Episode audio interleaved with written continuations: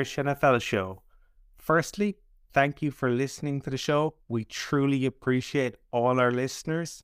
If you are enjoying the show, please consider rating, reviewing, and subscribing on whichever podcast platform you are listening on. It makes a huge difference. It helps others to find the show, and we would massively appreciate it.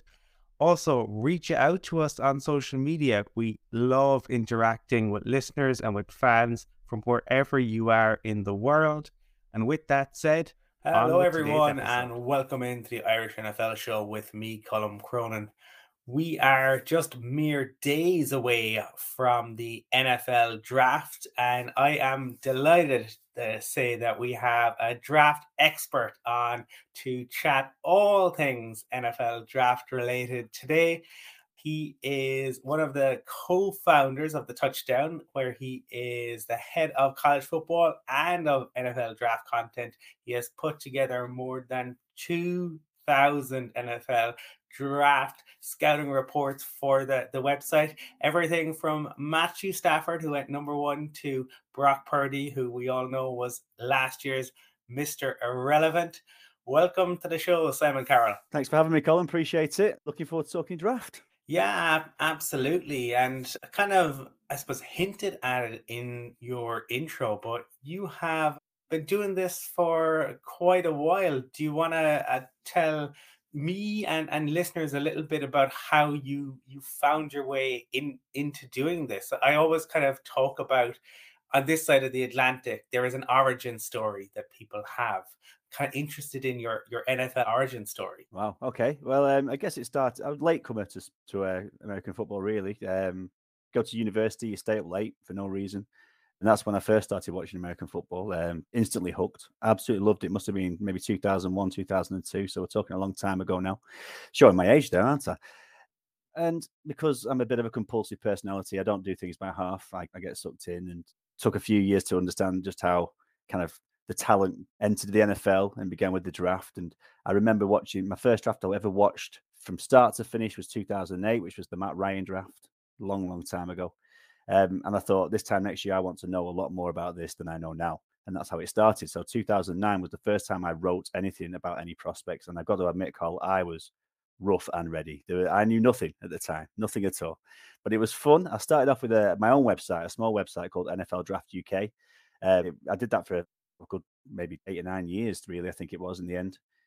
Until me and a few others, we decided to create a website for the UK, basically, for, for this side of the Atlantic we there was four of us who got together, and the guy kind of came up with the idea spoke to me, and I migrated over, and it's the best thing I've ever done. We've got a great team at the touchdown.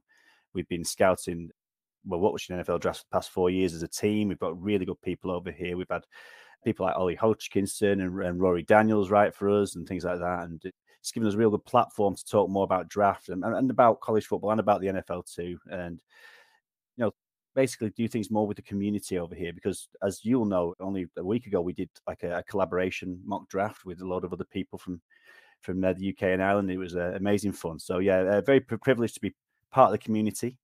And calling me an expert was a bit of a leap but i do appreciate it. So yeah that's that's basically my introduction to nfl and the draft in particular I think anyone who has been delving into the world of the draft for more than a decade deserves the the title of expert. And you know, as you said, this isn't just a casual thing that you kind of look at the top 10 prospects. You do proper deep dives. And we will get into this year's prospects.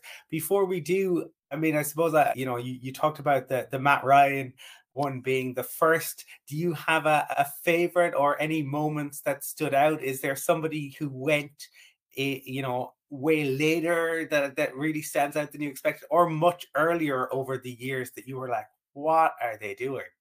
Well, I think if we're looking at the what are you doing moments, I think you're going to have to go back to a few years ago when Mike Mayock was the general manager of, of the, uh, well, I think it was then the Oakland Raiders, I believe, taking Clelin Ferrell fourth overall and then diving back in with basically taking every draft uh, draft prospect that Clemson produced in that first round and doing the same thing the second year. That was, I mean, I don't like to judge uh, general managers because at the end of the day, I think we get a little bit too tied up in, you know, kind of like big big boards and orders of players, and ultimately, it's all it's the biggest thing about it is fit. It's about player fit into teams.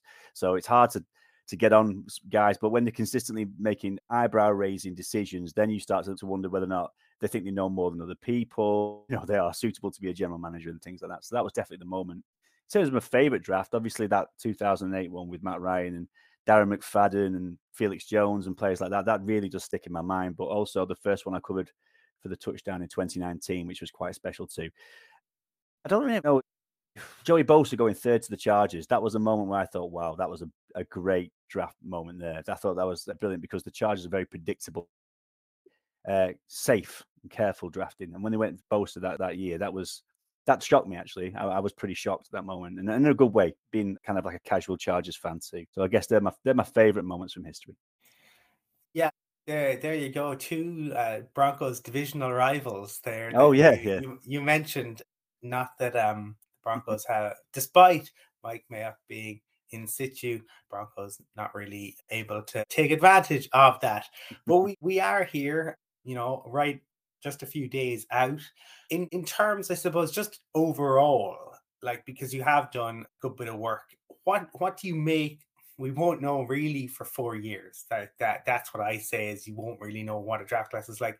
But in terms of what they have done in college and potential and talent, what do you make of 2023 overall?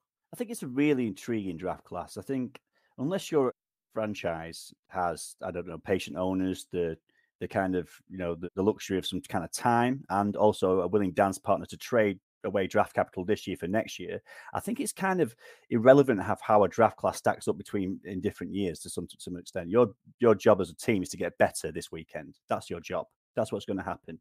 And to do that, you need to take what you consider to be the best players in this class. So how it stacks up to previous years, not necessarily as important, but it is fair to say that in terms of if you mix them all together, this class may may, may not be considered as high in talent as, as previous years. I would argue that that's fair across the board, but there are some positions in this uh, class this year that are really stand out good. Uh, cornerback being one of them. I mean, we've scouted uh, 309 players this year, and I think cornerback is deep. You could you could probably make a first round of, of cornerback interior offensive line position, particularly center. I think there's a good five or six that are going to be starters in this league. I think that's really good. And I know this uh, goes against the grain of a lot of my colleagues, but I actually think the safety class is quite good too. I think um, I think if it wasn't such a devalued position in terms of first round picks, I think that could maybe be you could find five or six starters in that position too. So the big splash positions aren't quite as um, I don't know spectacular as in previous years. You know, apart quarterback notwithstanding, we have four quarterbacks this year that everyone expects to be starters, possibly week one this year. So that makes it intriguing in and of itself. But previous years we've had like 15 20 wide receivers that everyone were getting excited about this year it's not so heavy um there's linebacker again is, is another position that people aren't too fond of. I, I love linebackers. I, I, must admit, I, I, tried playing linebacker for a year and I was rubbish at it. But apart from that, it does stick in my mind that there's a position of you know personal pride, and, and I think the lower down the draft you go, there, there's talent. It's, I guess what I'm trying to say is you you play with the hand you've been dealt. I think every 32 teams are going to enter the draft on this weekend. They're going to try actually get the best players from this group regardless of they stack up year on year, it's still going to make your team better. And I think that's important to uh, to keep in mind. And given you're you're the guest, I will allow you to decide. You know, in terms of the position group, where where should where should we start? Ooh, I guess. Well, there's no there's no quick. We have to start a quarterback, don't we? Don't. I mean, where else can we start? Really, it's going to dictate the draft at the top end, isn't it? Yeah, it always does, I suppose, mm. and it is one where you know they they always garner the the most attention, deserved or not. It's an interesting class, right? Because certainly when people talk about it in comparison to maybe previous years, you don't maybe have that generational talent, right? Right at this moment before they come into the league and people are already talking about next year and Caleb Williams, hmm, right? Yeah. There doesn't, there isn't that level of excitement, or it certainly didn't feel that way. There wasn't, there were no, nobody had um, a version of a, a suck for luck sign uh, this year for Bryce Young or CJ Stroud. But interested, talk to me about your thoughts and in terms of what you have delved into, what what stands out to you. I think. Sorry, Cole. I, I had a bit of a cutout there. I think that uh, the more people have kind of scouted this group, I think the more interested they've got in the top quarterbacks. And I think people like Bryce Young and CJ Stroud, they're two starters in our league. That based on what they've done in, in college and anybody watches college football, they are having an incredible collegiate careers. And I think they're both starters without even thinking about it too harshly. I mean, Bryce Young, you've got an ultra composed quarterback. He's got He's absolutely clutch. I mean, there are too many examples on tapes of do or die completions, first downs, touchdowns. He's just an utter playmaker. He's able to manipulate defenses like a pro, basically. So there's so and and he also has a bit of the athleticism as well, which is very much desirable in the NFL at the moment. Whereas CJ Stroud, he's a bit more of a more traditional quarterback. He has the more, you know, he has the size and the arm. He's very accurate. He's uh, very quick to process what's in front of him. And despite how you can you know him to be playing with really elite weapons around him, he's he's been very productive too. So I think those two guys will come into the league. They will start immediately. And then you've got Anthony Richardson, don't you? Who's the big one? Who's the big question mark in this whole draft? Yeah, I think Richardson is almost a separate conversation. I'm interested in your take on because the knocks right on Young is obviously in relation to his size, mm-hmm. and people obviously point to say the likes of a, a, Drew Brees or a Russell Wilson, but he's smaller than them.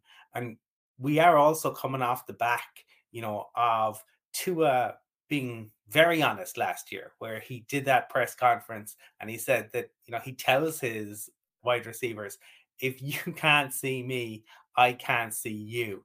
So the concerns are there can Bryce Young, what is it about his game that makes you feel he can overcome that, Simon? They are they are legitimate concerns, Carl. They really are. He's significantly undersized. He would be a true outlier in that that position. I don't think there's a player as small as him to play quarterback since Pat White came out over, over a decade ago.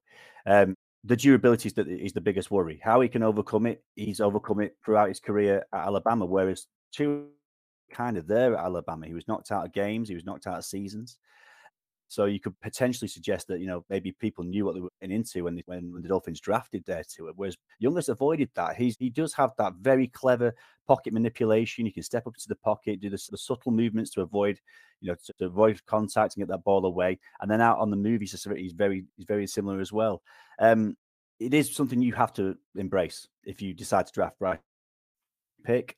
This is that one. You know, do you go for that kind of elite kind of ceiling which you get with Bryce Young, the playmaking ability that is very rare in a quarterback. It's Mahomes like playmaking ability we're talking about here, uh, but without the durability, you know, uh, that's the question mark really, and it is a fair one. There's going to be there's going to be some teams who knock him down, and rightly so, because but then they want somebody who is you know they want someone they can rely on who can. But they say the best attribute is being available all the time. So it's a shame, really, I think, because he's such a talent that there are going to be teams that second guess it. But it only takes one team to think, no, we're all in despite those despite that question mark. I think that's what's going to. I think he'll. He's going off the board in the first two picks for me. I think probably the first one, if we're if we're honest. Mm, yeah, I still say it's worth. You know, it's it's hard to to sweep under the carpet. You can't do that. Everyone's right to consider it because he's not only short, he's, he's he's thin as well, isn't he? You know, he's very lightweight. That's the biggest concern. Yeah, like the certainly plenty of comments that he had rocks in his pockets at the the combine for the weigh-in. In terms of CJ Stroud, just the, the piece that interesting to me is I feel if this was maybe 10 years ago, there wouldn't nearly be as many knocks. But we're at a point now where the Raiders have decided to move on from Derek Carr and we talk about one of the major strengths of QBs is the ability to play outside the structure, the ability to make different things happen.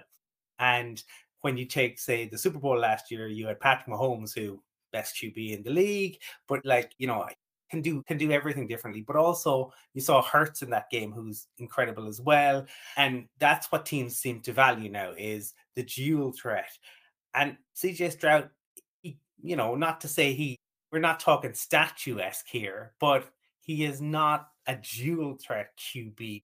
Do you see that being a factor? Is that why he is slipping, at, at least in talk wise? I mean, it's difficult to know. It's lying season, right? This could be an effort, and they need to fill the airwaves, right?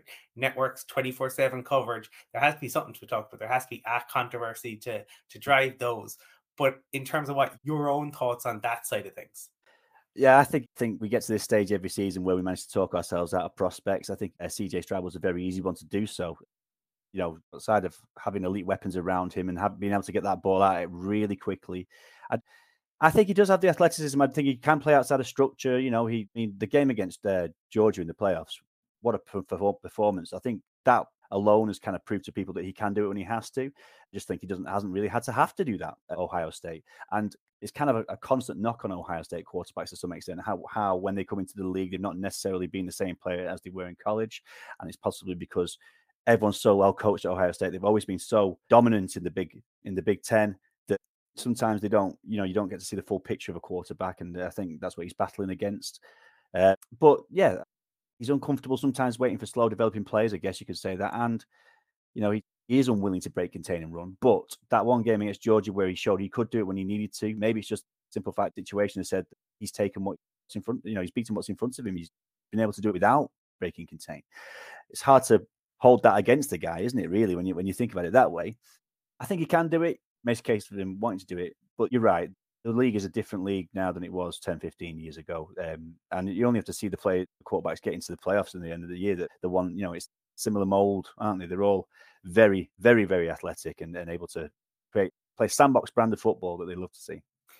Yeah, that that is the thing, and I suppose that brings us to Anthony hmm. Richardson and all of the the traits and all of the potential. It can't like look. I suppose the thing for me here, right, is because there there seems to be this thing when we get like when we talk about potential, and Josh Allen kind of has maybe broken people's brains, right? Because people have this idea that to me, that Josh Allen was this hapless QB who just the Bills took a punt on and he he ended up being magical. And if you go back and you actually read about it, there were certainly question marks around Josh Allen, but there were people out there who said, if you look at it, said Josh Allen could should go number one. Um, there were you can you can find people saying that Josh Allen was the most talented QB guys had ever seen. So there were all sorts of question marks, but he had unbelievable hype and support out there as well. And let's not forget that he went to the playoffs. He ended that Bills drought in his second season. So this idea that he only broke out in the third seems a bit farcical to me, but I do think as a result, everybody thinks just bring him in and you'll be able to coach guy coach guys up, no problem. In terms of Richardson, do you believe you know he the ceiling is as high as people talk about? And if so, where would where would you do you think maybe the best fit is the best landing spot for him? Doesn't it? I think his ceiling is off the charts. He absolutely is. It's what makes him the, the kind of the biggest piece in this draft. Where he lands and, and where he goes will tell us a lot about how teams value him. He's got unmatched measurables, you know, he's got a dual threat ability we've just been talking about, big time arm. There's not a spot on the field he can't reach without football. He throws the ball with rare velocity, Josh Allen style velocity you know, guns it into the tightest of windows. And because of those things, and you call him a unicorn and that speed, and then shows, albeit inconsistently because he's only had a few games at college comparatively to the other prospects, that he can do the things. And once they've shown it once, you know they can do it. It's about consistency now. And it is the biggest thing, as you alluded to there, is where he ends up, where his landing spot. If he goes to say, say like Carolina decided they're willing to to take early lumps and they've fallen in love with him, and you know, he he goes to Carolina, he's with Frank Reich, and he's in a, in a very quarterback friendly system. Um, he given the time to you know to, to flourish perfect, absolutely fine. But we've got to remember you're talking about a guy who's only started 13 games at college. You know, so there are moments on the tape where he's missed the simpler of throws. You know, he's, he's, there's no touch on passes. But this is, like you mentioned, it's a similar kind of story with Josh Allen. Maybe he wasn't didn't have quite as low a floor. He came in a little bit more polished. He had played a lot of games in Wyoming. Had Josh Allen, he was just inaccurate. Was the biggest concern for Josh Allen, really. Um, but he took his lumps too as a, as a young quarterback. As you mentioned, he took the Bills to the playoffs, and when he got there, was it the Texans game where he had an absolute nightmare? But he had it was a great landing spot for him going to the Bills. He had, like you say, he had all the support he needed at Bills and the patience with him to develop his game. And now look at him as absolute difference maker. And if if Richardson falls, lands in a similar spot, that would be amazing too. I I don't know where he's going to go. Obviously, if you look at the quarterback needy teams at the top of the board, he could end up in Carolina. I'd suggest it's probably Bryce Young based on the buzz right now. After that, it's anyone's guess. The, the Colts, you know, at four maybe, the Texans at two. And then, I mean, the wild card is Tennessee, and if they decide to move up for a quarterback, I guess uh, he's a top five pick, I imagine, based on just the potential. And one t- and one team who've got owners who really trust GMs and the coaching staff to develop a player will go go get him. We'll, you know? we'll however long the, the kind of the learning curve is, however however tough it is, we'll suck that up for future get future rewards. That's Anthony Richardson in a nutshell, essentially. And I don't really want him to go to Houston. I don't think there's much in kind of stability in Houston, but I can see him going number two to Houston. Outside of that, I mean, I don't know where I want to land it outside of Carolina, to be honest, because I just think Frank Reich would be the perfect situation. Yeah, it would be interesting to to see. I, I think the Colts. I, I'm a big believer in in Shane Steichen. I think he mm. did a really great job with Jalen Hurts, and that might be another.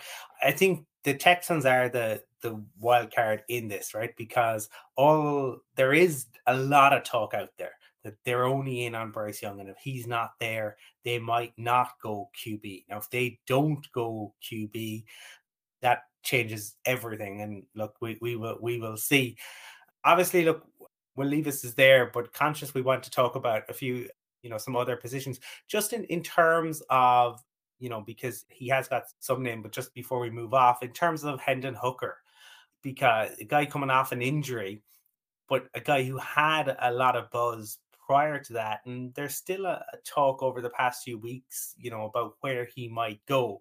Now, say you look last year at, you know, sometimes QBs who are talked up early on in this process end up slipping and going in the second or third round. Do you do you think he has the talent if he was to, to go in, in the first, or is this just you know people talking themselves in because QB, you know, people always need QBs.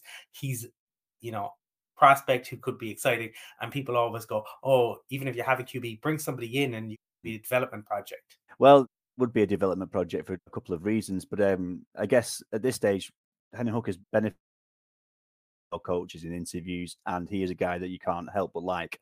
Very intelligent, comes across really well. He looks, he sounds everything like a team, you know, leader, a locker room, a real true locker room guy, and that's going to win out for him. And then when you turn the tape on from the previous year, Tennessee, it's hard, you know, not to wonder why this guy is not considered at the top of the draft. Ideal measurements, ultra composed in the pocket.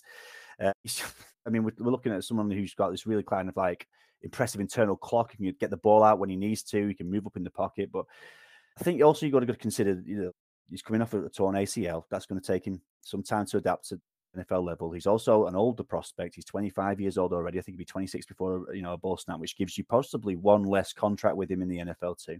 So you're looking at an older prospect who you've also got to wait to start. Um, and if we're fair, you turn on the tape when he was at Virginia Tech and it's nowhere near as good. Similar to Will Levis in that respect. And the real good tape is really good in these prospects, but the, but the bad tape isn't great at all. And and you do wonder, was it situation again? Another one, you know, he, he was with Josh Heupel in um, in Tennessee, and he and receivers and Tillman and Hyatt to throw to. So I love the guy. I really do. I, I would not be surprised at all to see him sneak into the back end of the first round where a team can get that fifth year with him on, on, on his rookie deal. Who's going to do that? I could, you could only tell really how the top of the draft goes. So if like the Texans, for instance, pass on, like we say it to pass on a quarterback at two, would they be interested in moving back up at the from the top of the second to the bottom of the first to go and get a hooker? Who knows? Again, like just like Richardson, just like all these quarterbacks, really. I guess it's the risk reward, but for this for this particular guy, Hendon, I think that is just a bit more exacerbated. Well, if we if we started with the the QBs, I guess we have to go with the edge rushers next oh, because yeah. that's the the one that everyone will look to. You're obviously, and for anyone listening to this, definitely check out Si's work over on the the touchdown. You have Tyree Wilson as your number three in terms of edges. There have been reports, and this is my colleague Brian O'Leary telling me this because I I am not a betting man. I don't not something I keep an eye on, but he tells me there are some markets that have Tyree Wilson as the first defensive player off the the board. Talk to me why for you he's number three versus Will Anderson being number one. Well, I would I would throw in a caveat there just to start off with is that my rankings on my uh, uh, draft notes tend to be a little bit based around kind of where I think they'll go rather than how good they can be or anything like that. What I would say with Tyree Wilson, he is kind of a measurables guy again. He's a, he's huge, massive, powerful defensive end with a rocked up frame, you know, physically imposing. He's going to be something special in the future, we would imagine. In terms of right now, for me, Will Anderson's possibly the, the second best player in this draft, maybe the, the, first best player in this draft. If I think I've, I've got him on my big board now, I think he moved up to number one. He's just ultra polished. Is he a Nick Bosa? Probably not. Does it matter? No. Will Anderson's still that kind of perfect guy who can play outside linebacker, who can play defensive end depending on scheme. I think he's perfect. I've got Wilson as three purely because we don't know what he can be yet. I think everything suggesting he can be brilliant. And I think, if I'm honest, I would love him to go fifth overall to the Seahawks because I think they're a team that absolutely draft on traits and measurables, a team that have proven they can, you know, coach up and get the best out of front seven defensive players. I think he'd be awesome at five. And if that's the case, that would be phenomenal. I've got Myles Murphy slightly above Tyree Wilson because he's so polished. He's ready to go right now.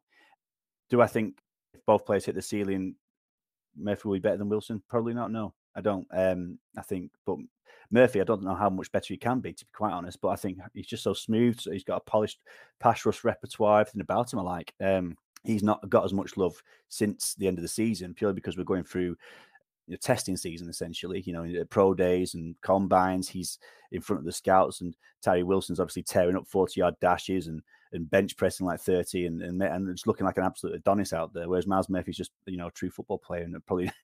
isn't quite impressive in, in, in, those kind of arenas. But yeah, those those three guys, they're at the top. I've also got like Keion White as number four, and Keion White's probably not the, the fourth best edge rusher in this draft either, but I just love the kid. You know, he's another older older prospect who just knows how to get to the Interesting one. You you drafted Wilson for the Raiders, didn't you, in our uh, recent mock draft? That was quite an interesting move. I, I, would love him to go a bit earlier to that to the Seahawks, but I can see a lot of teams really being in on him. And I've even, as Brian alluded to, I've even heard that Wilson might go ahead of Anderson too.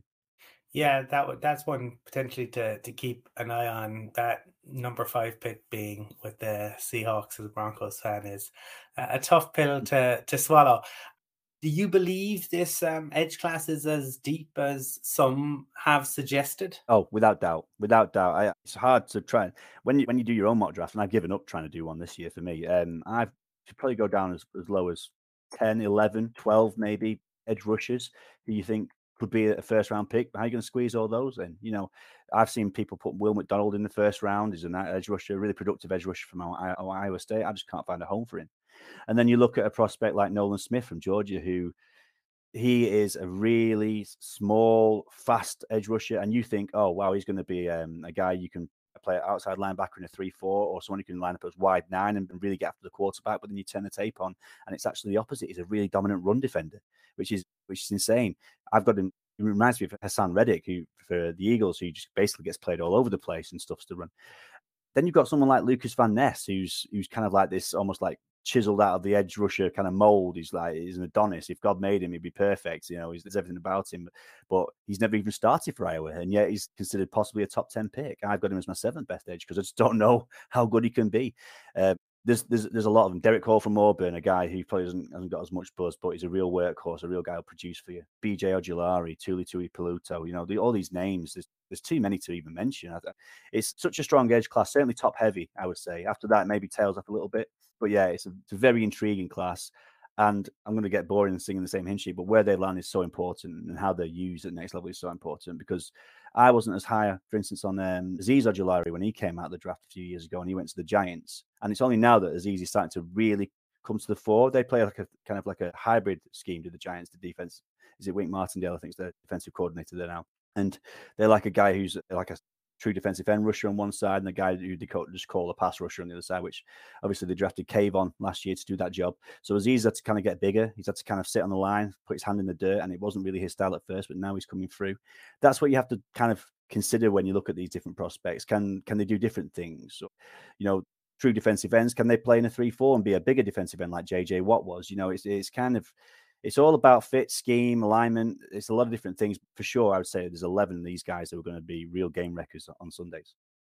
And I suppose maybe if we then, if we stick on the, the defensive side of the ball, but we go to the interior mm. and Jalen Carter is the one that you know is going to to get all of the the coverage you know his his age his agent obviously saying he's not going to do interviews with anyone who you know doesn't isn't picking in the the top 10 i suppose like this is a guy who was involved in a really serious car crash. People died. I mean, that's the first thing to acknowledge. Obviously, what what happened there, but the impact then that that has on a on a person. Like, how do you assess him?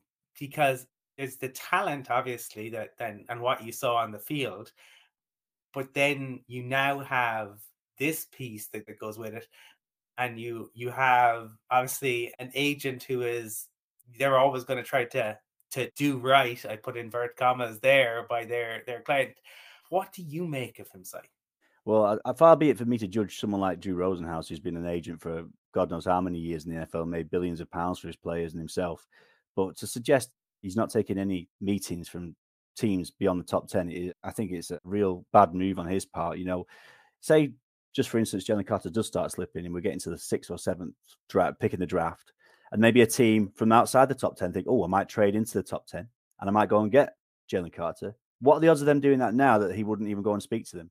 I don't quite understand the logic behind there, apart from reinforcing the notion that he's a top 10 pick and that's that. I don't really understand the kind of game plan in that regard from a talent perspective, there's no arguing with Jalen Carter at all. He is ludicrously fast for, for his size. He's an absolute game wrecker. He can rush the passer from the interior. He can stuff the run. He, there's, no, there's nothing he can't do. Absolutely nothing he can't do.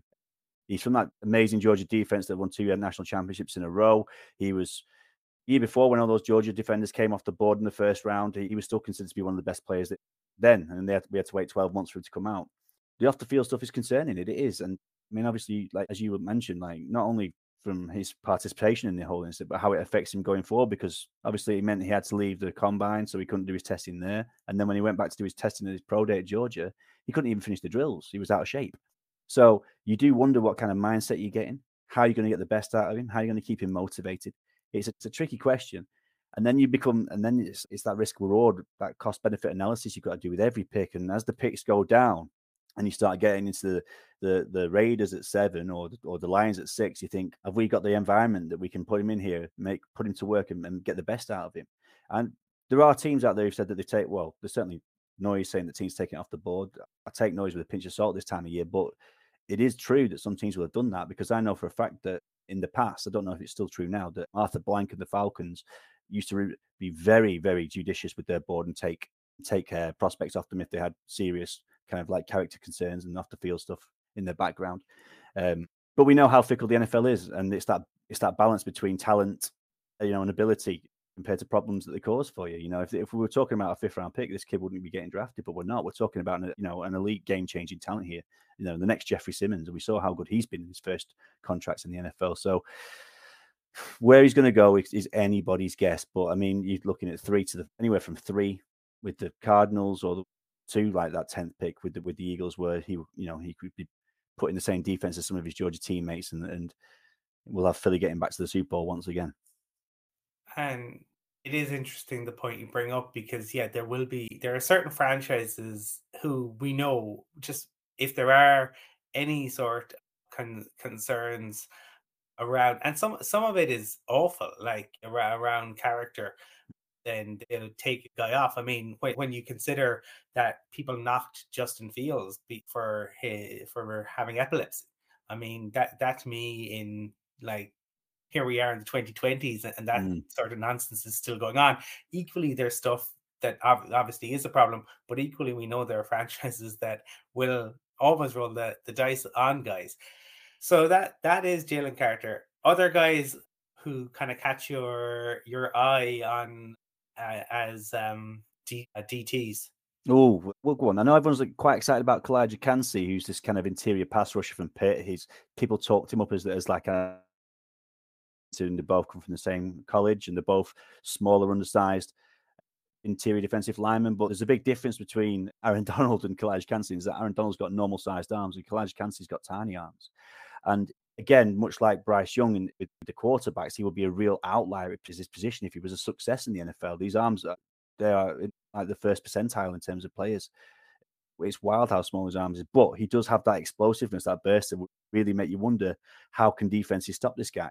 So again, it's a toss up. I, me, and a couple of my writers at the touchdown, uh, Rebecca Rennie in particular, we love a, a, guy called Mazi Smith from Michigan. We think he's fantastic. He's a real stout, wide defensive tackle, almost like your classic nose tackle, uh, just full of power. Reminds me of Vince Wilfork, Big Vinny from his uh, good old Patriot days. I'd like him. I think he's a guy who could. He might surprise a few people. He wouldn't surprise me if he if he uh, was went early day two or even you know got some shocks at the bottom of the first round. I really like that guy. Mazi Smith is one to watch out for in the interior. The had the um I went to see Patriots training quite a few summers ago now. Back to I used to run a study abroad program and would visit the United States quite quite frequently and would always kind of be in the, the northeast in around kind of July, August. And seeing Vince Wilfork while the rest of the Patriots are uh, basically doing laps, and even Bill Belichick and all of his uh, disciplinarian culture recognize that um Vince, no, you can you can sit this one out, buddy. Don't don't worry about it. If if we go then for from the the big boys on the defensive side to the big boys on the offensive side, and in terms of tackles, because this is one where I guess a player that we saw in Dublin, both of us, when Northwestern were over here playing Nebraska last August. He is, it seems to be, everyone re- considers him a very good player, but there seems to be, you know, differences of opinion in whether he can play tackle or guard. And that's obviously Skoronski from out of out of Northwestern. Yeah, so we were privileged to watch him. He's a real technician at the position, a, a true left tackle who, who plays like a veteran. Uh, we're not going to know whether he can play tackle or, or guard till he gets to the NFL. That's that simple. Uh, this is a common thing that we deal with every year when we're scouting is that we look at players who've been very, very adept at position college level, but obviously things are bigger and harder at the NFL, and how they how they take that is, is going to be tough. So, Mike McGlinchey had a similar kind of uh, knock on him when he came out and he was drafted by the by the 49ers and he spent all of his career at left tackle. So he's he's managed to overcome that. That's absolutely fine. I think Skoronski has a very good shot to do that. He's just he's just too smart. He's too quick and too smart. The can't, players can't get around him. I'm really hoping that's the case. But the worst case scenario is if he doesn't pan out at offensive tackle, you play him at guard. And for all the kind of positional de- devaluing of interior linemen in the draft, you know, they're just as important next level. You need five guys up front. Center's so important guards are so important. So if you're a team in the top 10 and you're wondering whether or not to take Peter Skoronski, I wouldn't I wouldn't worry too much, particularly if you've got more than one need in that offensive line. You know, I wouldn't worry about it. He really is a technician. He's one of my favorite players in this. And it is a deep classic tackle, so people are going to talk themselves out of it. You know, if you look at um, the options, Broderick Jones is kind of like the opposite to Skoronski. He's, he's huge, massive, big, powerful, quick, but he's got like, plenty of length as well, but much raw. You know, he, he's he's not put it on tape what Skoronski's done, but he might go above him because he has he has the measurables. And then there's Darnell Wright. You know, there's Anton Harrison, Paris Johnson. There are a lot of options here, so that's what you worry about when you think about Skoronski. Our team's going to talk themselves out of it, but whoever gets him is going to get a real professional, a guy who's who's savvy, who's already you know developed it, how his kick slide, how deep he gets into his pass sets. I think he's going to be a real good professional at the next level, regardless of the position you put him at. I'm I suppose the McGlinchey one is is interesting because he has played tackle, but when a team decides not to re-sign a starting tackle, that always uh, concerns me. So the fact the Broncos have given him a big deal and that he is going to be on one side and Garett Bolles on the other side. Anyway, I am conscious also. I hadn't realized we're like 40 minutes in. And there's quite quite a lot that I'm kind of interested in still talking to you about. Maybe if we just if we take, I suppose, the, the cornerbacks and and safeties together, side what who who jumps out for for you there are there are there any sleepers in in there that you think people might maybe should keep keep an eye on well you're right to bung them together anyway Colum because the nfl now that, that secondary is so fluid players move around all the time. There's no real formations. Calling people one person a safety, one person a corner in the world of nickel and dime defenses is just hard, it's hard, too hard to keep up anyway. So if you look at someone like Brian Branch, the safety from Alabama, he's basically a do it all guy. I, I think he could even line up outside as a cornerback. So that's fine. If you want some sleepers, though, my favorite sleeper in this whole draft it's like two uh, safeties, but again, he could play cornerback. He's Jay Ward from LSU. Uh, I'm a huge fan of this kid. You know, he's truly versatile. Every spot in the secondary you can think of, he's played at. At Rouge. He's long, he's lean. I think he needs to put a bit more weight on. But apart from that, I think you know he plays so tough. He's just physical, aggressive monster. You know, I, I love him when when the ball's there to be won, he's an animal in the air. I think he's something he's really going to he's going to start in this league. And whether you play him as a true safety, someone who's like a nickel corner or safety, or he could be a, a big nickel too. I think he's going to be a guy who can come down and match up against those new kind of like style big slot guys we have in the NFL nowadays. I think he's someone who could be really versatile. And I absolutely love a kid called Quan Martin or Jartavius Martin, as his full name is, uh, from Illinois. This he's so fluid, so athletic. I think these are two guys who might fall to day three, and I think they're they're real value on the back end. They're two safeties I liked. In terms of cornerbacks, I'm actually really high. He's not a sleeper, but I'm really high on Deonte Banks from Maryland. Uh, this is a guy whose stock's really ascending in, in the pre pre draft process. He's tested really well. He's got the size, he's got the aggression, he's got the ball skills, and you've got Christian Gonzalez at the top, who is almost like a unicorn, and then you've got uh, Devon Witherspoon and Cam Smith and Joey Porter. But I think Banks is going to jump up above a few of those guys if the right team wants him. I think you can find him going maybe the second cornerback overall. He's that good.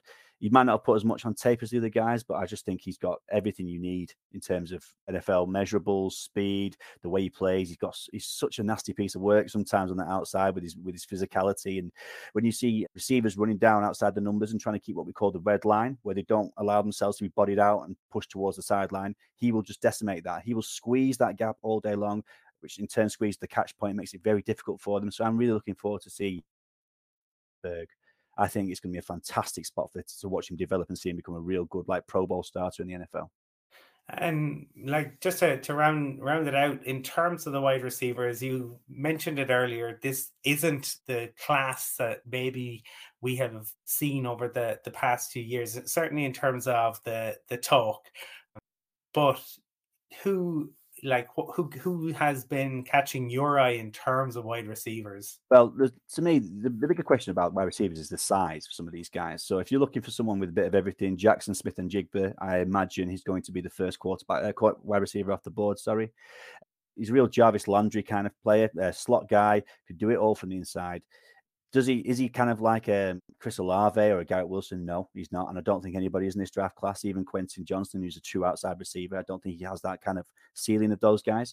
But for me, Jackson Smith-Njigba, just like every single Ohio State wide receiver who's come into the league, uh, is going to dominate. He's going to dominate from that. If he kind of sticks around the board, gets the late teens, and you're going to see teams like Buffalo starting to smell blood in the water, start getting a bit itchy, and maybe jump up and go get him. That'd be a really cool landing spot for him. And there's one kid I like to mention in the receivers in the later rounds, I like, who's um who's kind of flying under the radar by a little bit. He's called Matt Landers. He's a wide receiver who started his career off at Alabama and didn't really make the grade there. Then he went to Arkansas last year and he uh he tore it up. He was really impressive, and he's someone who's not quite getting the, the buzz that I wanted to. He's an absolute flyer, outside flyers, excellent speed. You know, he's uh, he's got he's got real good route running technique. You know, I love the way he comes out of his breaks and right he just gets separation so easily. It reminds me of DJ Chark, a guy who I've been privileged enough to cover quite a lot as the when he was with the Jaguars. I've spoken to him a few times, and a guy who's very just very smooth and, and, and subtly quick that you don't notice it. You do wonder worry about about him being maybe a one year wonder like a lot of these guys are, but um, he's someone I think is flying under the radar. In terms of wide receiver class general, I won't call it awful. I just think that it's going to be a, a kind of draft where teams have their favorites and don't.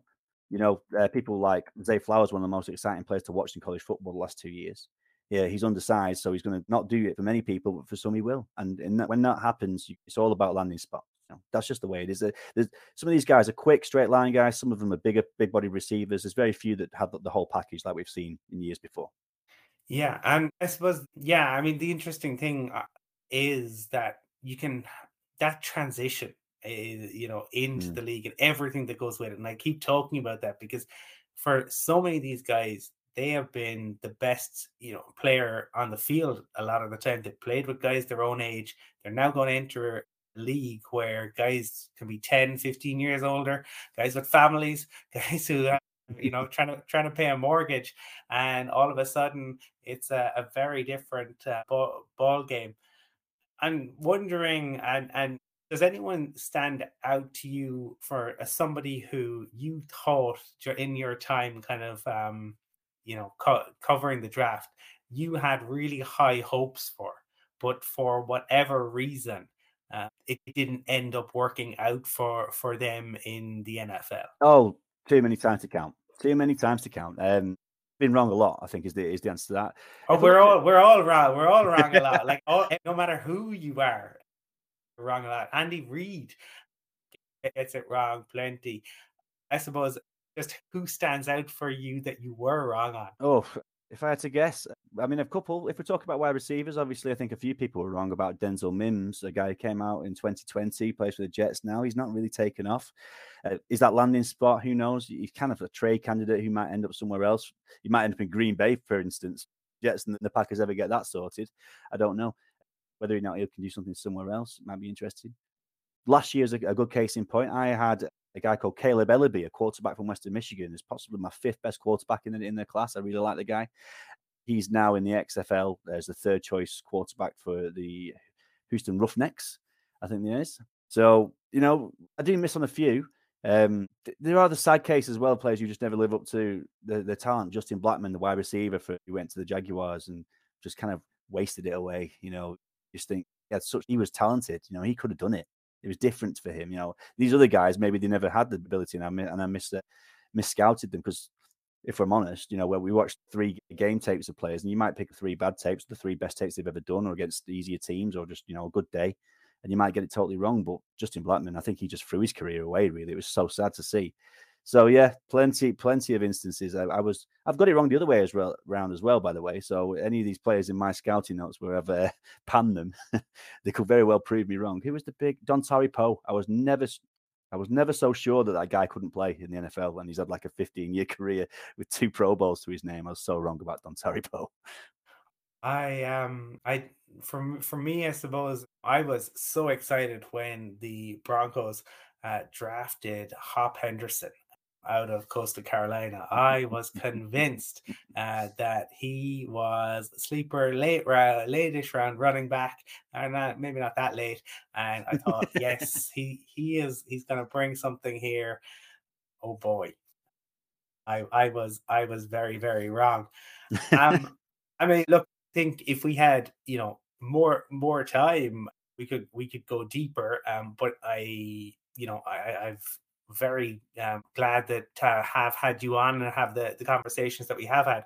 For our listeners who want to, I suppose, swat up or read a little bit more before Thursday night and Friday and, and Saturday, where can they find more of your stuff, site? So I would head over to the touchdown.co.uk and check out our 2023 NFL Draft Hub. From there, you'll find all my scouting notes for the guys I've uh, scouted. You'll find um, perfect picks articles from Rory Daniels, who's done basically bespoke, unique mock drafts for each and every 32 teams, or him and his team of writers have done it, should I say. Um, you can go and see George Somerville's work about the history of the NFL draft. He writes a good like four or five articles each year about the history of the draft and some some really cool moments in history too. Um, there's big boards there. You know, we'll have some mock drafts too. Yeah, plenty there to go and look at. And of course, uh, give us a follow on Twitter at NFL Draft Si or the Touchdown NFL. And I will be sure to include those links in the the show notes. Maybe what one final question before I I let you go, and and this is one that is just for for fun more more than anything because you know there's there's not going to be any insight for, from either of us, but we we usually get a surprise or or, or two on um the the first night and sometimes that's a, a trade off a trade a team trading up with picks. Sometimes obviously last year um, we saw say the aj brown one is probably the the one that that jumps out.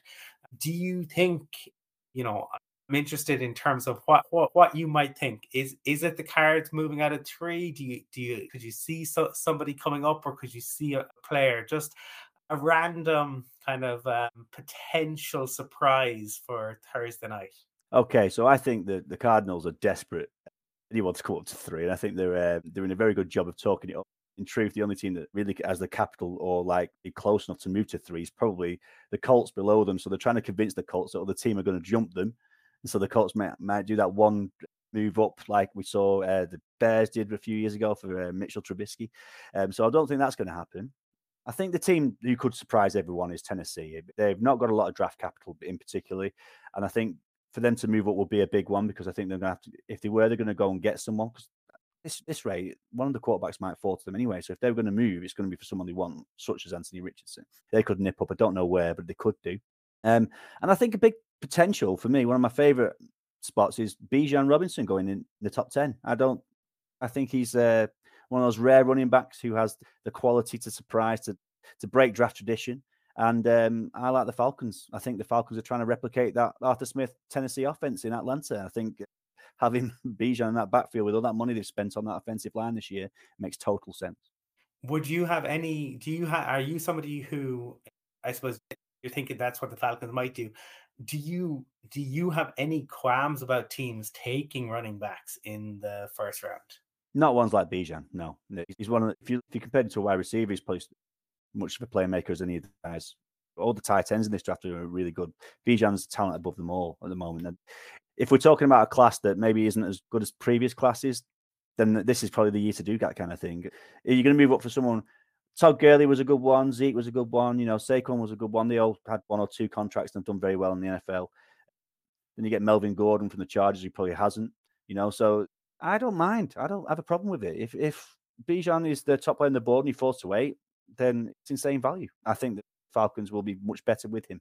So no, I don't have a problem with it at all. Yeah, it's an, it's an interesting one because there's definitely a lot of debate and discussion around that. Probably maybe the debate and discussion should be around second contracts and whether you if mm. you're if you're drafting a an RB wherever in the draft, probably even if it is top ten, recognizing you might get five years and that is potentially it because the hit rate on a second contract, whatever you, you mentioned a few uh, with Zeke's uh, law of diminishing returns. Saquon has flashed at times, mm. um, but realistically, guys in on their second contract who've really continued is certainly uh, few and far between. Simon, I, I want to thank you for taking the time to to join me. I uh, hopefully for for you most of the hard work is done, and you can obviously you know kind of enjoy the the build up to what should be a fantastic few days, and maybe we can have you back on again post draft and kind of reflect on the decisions that the the teams made. But for now, Absolutely. just want to wish you continued success. Thank you so much for having me. I appreciate it.